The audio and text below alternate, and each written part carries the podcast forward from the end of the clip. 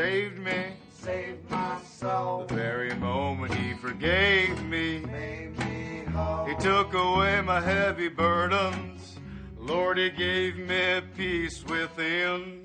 Peace within, Well, Satan can't make me doubt it. I won't doubt it. It's it. real and I'm gonna shout it. I'm gonna shout Well, it. I was Hold on. there Hold on. I hate to interrupt, but you guys got something else.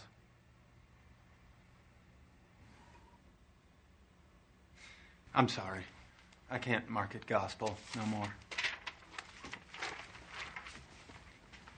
So that's it? I don't record material that doesn't sell, Mr. Cash, and gospel like that doesn't sell. So is it the gospel or the way I sing it? Both. Well, what's wrong with the way I sing it? I don't believe you. You saying I don't believe in God? JR, come on, let's go. No. I want to understand. I mean, we come down here, we play for a minute, and he tells me I don't believe in God. You know exactly what I'm telling you. We've already heard that song a hundred times, just like that, just like how you was singing it. Well, he didn't let us bring it home. Bring, bring it home. All right, let's bring it home. He was hit by a truck and you were lying out in that gutter dying, and you had time to sing one song, huh? One song people would remember before your dirt. One song that would let God know what you felt about your time here on earth. One song that would sum you up. You telling me that's the song you'd sing. That same Jimmie Davis tune we hear on the radio all day about your peace within and how it's real and how you're going to shout it? Or would you sing something different? Something real, something you felt? Because I'm telling you right now, that's the kind of song people want to hear. That's the kind of song that truly saves people. If you was hit by a truck and were laying out in that snow dying, and you had time for just one thing to say, one last thing that people would remember you by, one last thing to express to God what you thought about your time here on earth and what was central and important to you. One thing that would sum you up. What would you say? Let me introduce you to a man named Simeon. On the eighth day, when it was time to circumcise him, he was given the name Jesus, the name the angel had given him before he had been conceived. When the time of their purification, according to the law of Moses, had been completed, Joseph and Mary took him to Jerusalem to present him to the Lord. As it is written in the law of the Lord, every firstborn male is to be consecrated to the Lord. And to offer a sacrifice in keeping with what was said and what is said in the law of the Lord a pair of doves or two young pigeons. Now there was a man in Jerusalem called Simeon who was righteous and devout. He was waiting for the consolation of Israel, and the Holy Spirit was upon him. It had been revealed to him by the Holy Spirit that he would not die before he had seen the Lord's Christ. Moved by the Spirit, he went into the temple courts. And when the parents brought in the child, the child Jesus to do for him what the custom of the law required, Simeon took him in his arms and praised God, saying, Sovereign Lord, as you have promised, you dismiss your servant now in peace. For my eyes have seen your salvation, which you have prepared in the sight of all people. A light for revelation to the Gentiles, for glory to your people Israel. Now the child's father and mother marveled at what was said about him. Then Simeon blessed them and said to Mary, his mother, This child, this child is destined to cause the falling and rising of many in Israel and to be a sign. He's going to be a sign, a sign that will be spoken against, so that the thoughts of many hearts are revealed. And a sword will pierce your heart too. Let's recap it. Jesus is born in the manger in Bethlehem. And now eight days pass. And Mary and Joseph take him, and they travel from this little bedroom community called Bethlehem to go to Jerusalem, where the temple is at, in order to consecrate Jesus and give him over to the Lord as the law requires. Now, it says it's the eighth day, but I encourage you to think about it as the first day. Because according to the law of Moses, when a woman gives birth to a child, she is ceremonially unclean for seven days, and therefore unable to go into the temple. So now on the eighth day, it is the very first moment, the very first day, when she is able to take Jesus and go into this place to dedicate him to God, like the law talks about. And it's while they're there that they meet this man, Simeon. And spirit filled Simeon proceeds to do what every first time nervous parent loves strangers to do with their children, right? Scoops them up, grabs a hold of them, lion kings them around, right? And then starts gushing praise to God about him, and then he prays. And he prays. And I don't want you to think about it like this. You know, he gets like on his knees and, you know, does one of these. He, he throws his hands up, he looks up to God, and he starts gushing out the words. And this is what he says Sovereign Lord, as you have promised.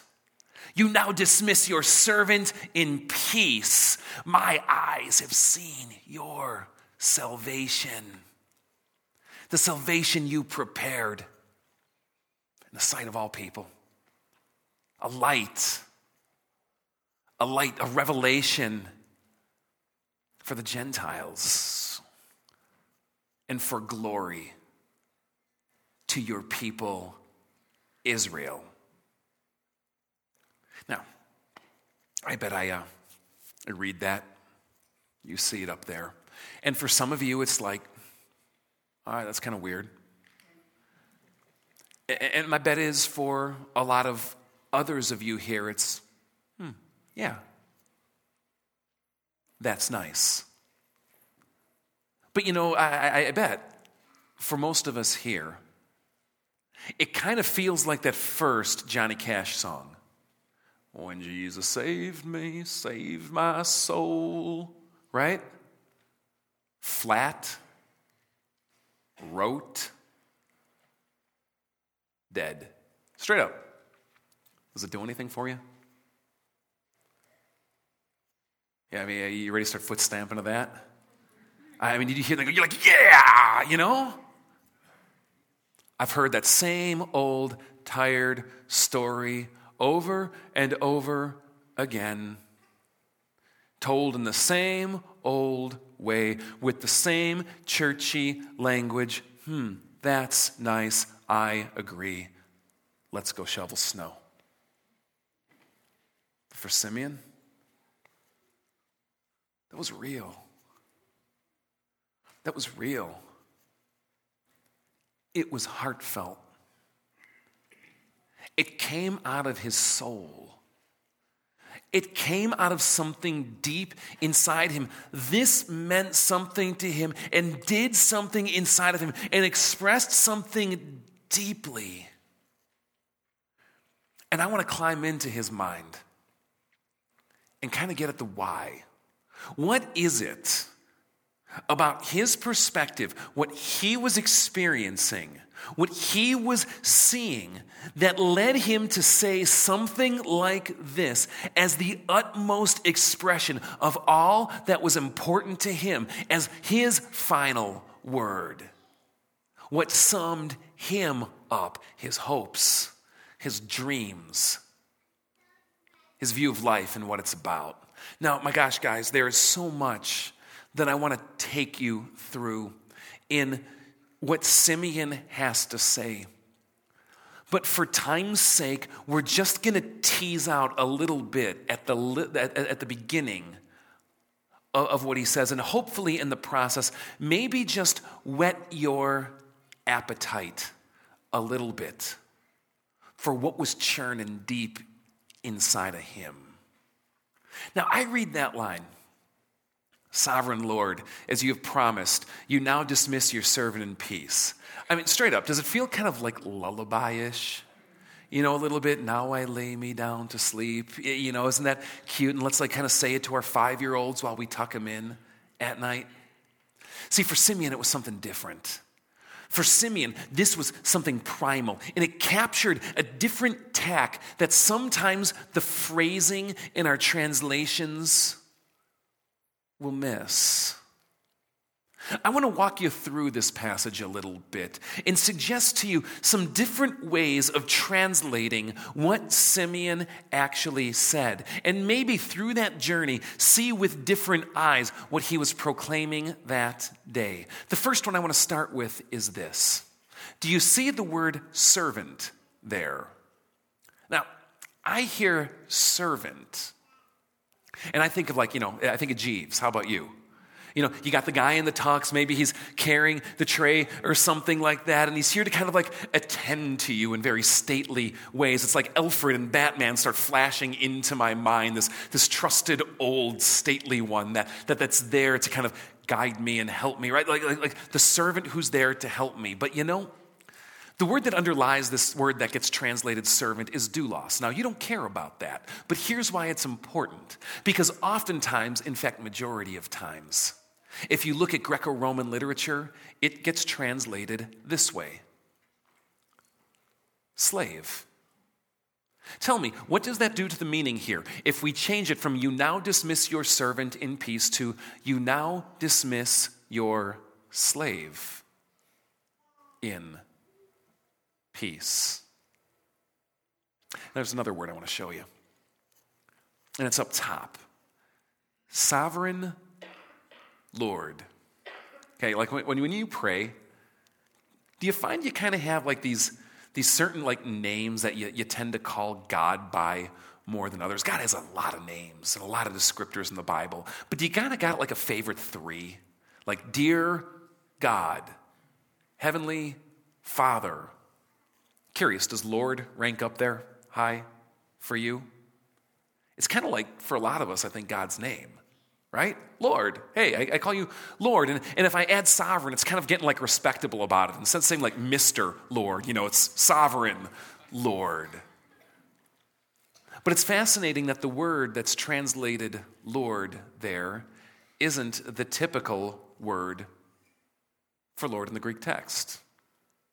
The word that you usually say is pronounced like this Kyrios. And for those of you who, who are into classical music, or who have come from a liturgical background, you may remember things like the Kyrie or the Kyrie eleison. If you've heard of that, it's the word Kyrios. And what is it? Just saying Lord, Lord, Lord, Lord, Lord, Lord, Lord, like 18 times in a song. But the word there ain't Kyrios. Let me give it to you in Greek, and you try to tell me what English weird word you hear. Ready? Despotes. What are you hearing that? Despot. Now, we did this with the staff on Wednesday, and 40% of our staff didn't know what the word despot meant. So um, um, I, I'm going to assume they're representative of us here today. Dictionary.com it sometime throughout the day. But a despot is someone with complete control, unilaterally making decisions over all and in complete possession. An English word today that might sub in is something like dictator or maybe master. Tell me what translating this a little bit different way does to what Simeon has to say. Master, as you have promised, you now dismiss your slave in peace. Because Simeon really had no problem with seeing God as a master, as seeing God as one in sovereign control. That even though everything day to day might not go his way, that it's his place, his plan, his rule, owner and ruler of everything. And Simeon had no problem seeing himself as that master slave, his property, his possession, belonging to him. Now, there's one more word that I want to tease out for you today, and it's that word that you see dismiss. It kind of feels so like you're dismissed right? Like you could almost see Jeeves going up, right? Right to the guy going, Excuse me, sir, but will there be anything more you need for the evening before I retire, right? I mean, doesn't, doesn't like dismiss, kind of conjure these types of ideas? But the word underneath that, apoluo, you don't care about that, but let me tell you other ways that you see it translated and what it means. Words like set free, released Tell me, if we change that, what it does to what Simeon has to say Master, as you have promised. You're now set free. Your slave in peace. The former way feels so much, doesn't it? Like the butler being able to go to bed for the night but the latter, can you hear it? Can you hear the cry of freedom? Can you hear the cathartic relief? Can you hear the finally? It's here. I'm free. God, the one who liberates slaves, God who set the people of Israel from Egypt, I, am free. God has come and delivered me. Now, you, you might be sitting here going like, oh, what does this have to do with me? I'm not a slave. You know what? Neither was Simeon. But see, unless you view the essence of your life as one of slavery, one of hopelessness, of bondage, for which you need a liberator. Or, or even if you get it, you know, conceptually, and you go, kind of, I agree with that, but, but you don't really feel it day to day. You know, it isn't reality for you, it isn't something you experience. Or, or if you see your relationship with God is one of voluntary service, how kind of you. Or worse, God as being in service to you, then the song's never going to mean anything. R- reading this, anything I got to say, it's never going to carry any weight. It's going to sound like that same tired old Jimmie Davis tune about the sweet by and by. But if you do see your life, the essence of it is one of slavery, as one of hopelessness, as one in dire need of a rescuer and liberator, one of slavery to uh, the corruption of this world. One of slavery to the corruption of me, to myself, the corruption of my heart, the corruption of my mind, the corruption of who I am. If you see your life as one enslaved to the forces of evil in this world, then suddenly these five little lines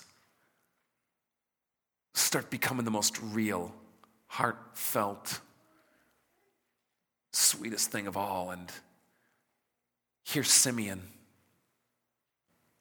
who knew that reality about himself, spent a life in this idea of slavery, waiting for God's redemption and release. And then he sees his hope. He sees his liberator.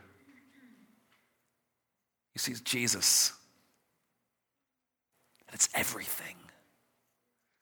Master, just like you promised, you set me free.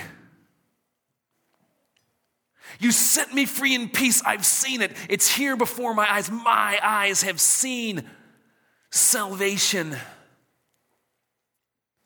that you've prepared for all people, and it's a light and a revelation to those who don't even know they're in darkness, and it's going to be the glory for those who know they are. For Simeon, seeing Jesus, it was everything. It was everything. So let me circle back to the question. If you was hit by a truck and laying out in that snow dying,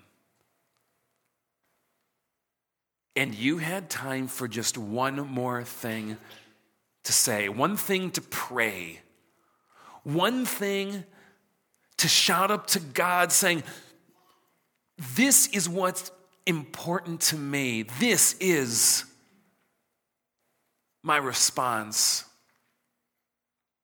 to my time here on earth and what you've done for me. One thing that would be written on your tombstone, one thing that would sum you up and that people would remember you by. What would it be? Let me submit to you, there's a lot worse things you can say than this. And for centuries,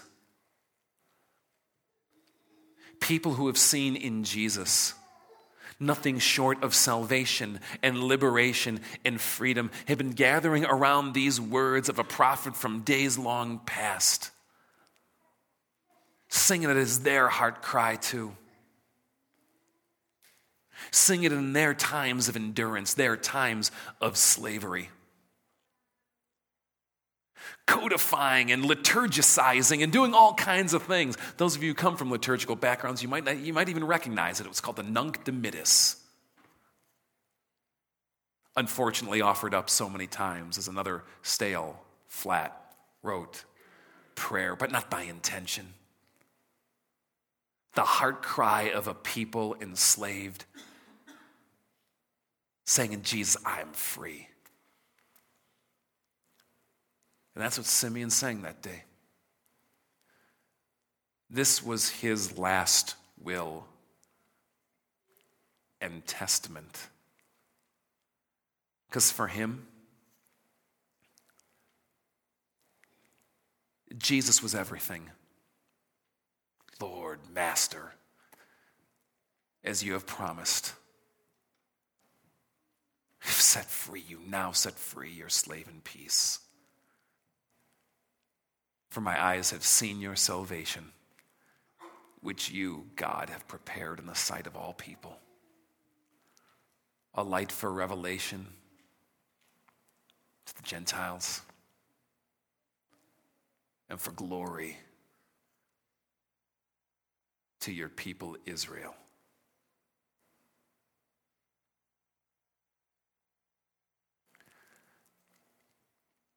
The band's going to come forward. And as they do, I want to invite you to rise. I want to show you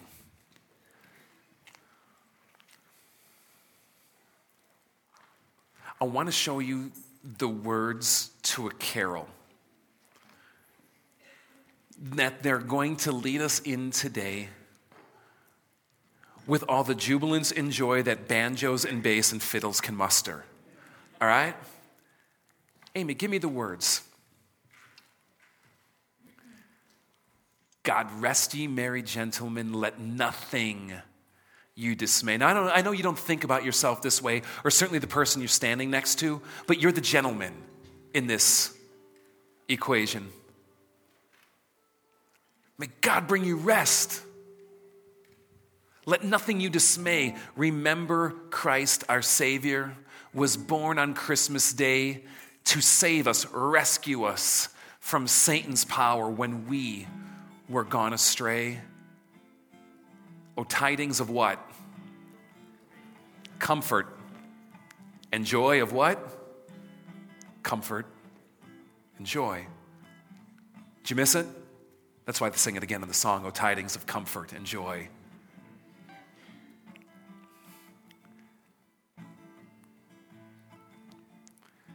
Is it another flat song? Or is it a cry of your heart? What makes all the difference in answering that is how you see yourself and how you see Jesus here today. I want to invite you. Spend a few minutes, if you want. Come to God with your slavery here this morning. The things that got a stranglehold on you, things inside of you, things around you, things in the cosmos itself. Bring them to God. Cry out for His freedom. See in Him a Savior today. Let's pray.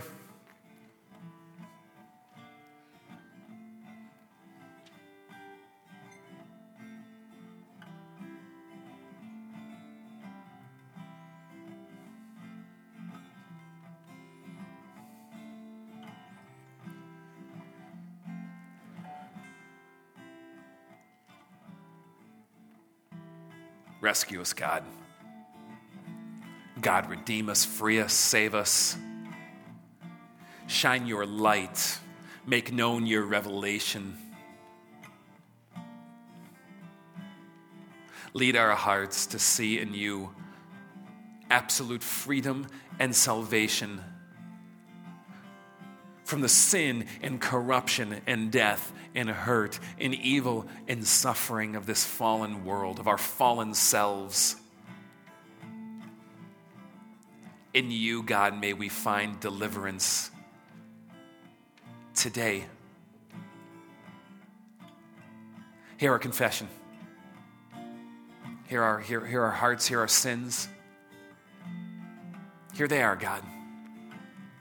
And everyone, I just invite you to pray this along with me today. Most merciful God, we confess that we are by nature sinful and unclean. We have sinned against you in thought, word, and deed, by what we have done and by what we have left undone.